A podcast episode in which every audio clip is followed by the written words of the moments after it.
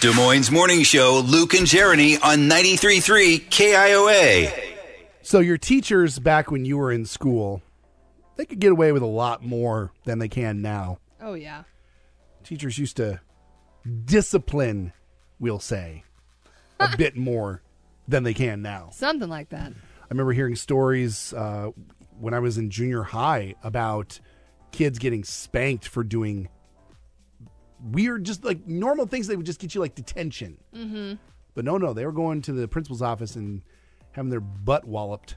I definitely remember walking by the principal's office and seeing that wooden paddle.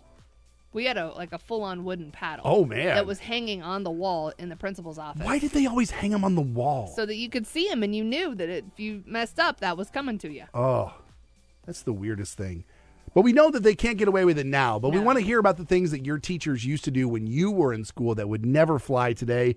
515 244 4933. Let's start in Urbandale with Lisa. I had a teacher who taught keyboarding, and I could not do the home row thing. Uh huh. She taped my fingers to the home row. She put paper over it. She even my mom gave her permission to tap me with a ru- with a ruler if I moved my fingers off of the home row. Oh.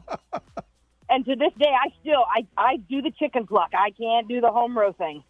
Oh, that would that would be like like little PTSD for me, trying to type and just knowing that I'm going to get a ruler smack. Yeah. Thank you for calling in this morning, Lisa. You have a great weekend. Let's go to Chris in Grimes. Chris, what's your story about something your teacher did that they could never get away with now? I had a high school teacher. I'd, I'd love to say his name 'cause it's awesome, but I won't. He had a handlebar mustache and was an older guy. And if you were sleeping in his class, he'd take his boot, cowboy boot off and throw it at you. Now, were you ever the recipient of the flying cowboy boot? I got some looks, but never the cowboy boot. No. nice. Yeah, I don't think uh, teachers are throwing their shoes these days. No. uh, you do erasers too on occasion, you know. I don't think they can even do a. I don't think they're allowed to throw anything at students now. Probably not. I definitely had a few erasers thrown at me at one point. Really? Oh yeah. Uh, over on Facebook, Amy Gardner says, I got spanked with the Board of Education Yep. uh, in first grade. Seriously, it was a wooden paddle he had proudly on a wall, uh, ready to use in a moment's notice. Also, smoking, lots of smoking. I don't remember smoking so much at my school. I do seem to remember walking by like the teacher's lounge and you could smell cigarette smoke coming from the teacher's lounge every single time. Uh, Tammy Danielson says our school nurse had an affair with the shop teacher on school property. Oh, wait, that's probably not acceptable then either. Oh yeah, that's probably not good.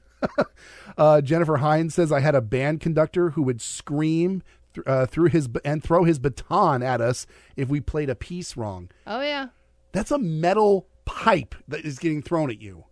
Um, not necessarily. Ours was like plastic. She had a plastic one that she would throw at us. Still. Yeah. A- I mean, a baton is. I mean, and they're not small. Not, don't no, don't think baton. Don't think like twirly fire on the ends baton. That's not what she's talking about. It's Okay. a it's a small little like the conductor like the stick. conductor stick. well, then that's a sharp little object that can poke your eye yeah, out. but it's plastic. It's fine. oh my god, it's still gonna c- hit your eye. what happens if she throws it and it hits you in the eye? I wear glasses. I don't care. Oh my gosh. I'm fine. That's how I survived band.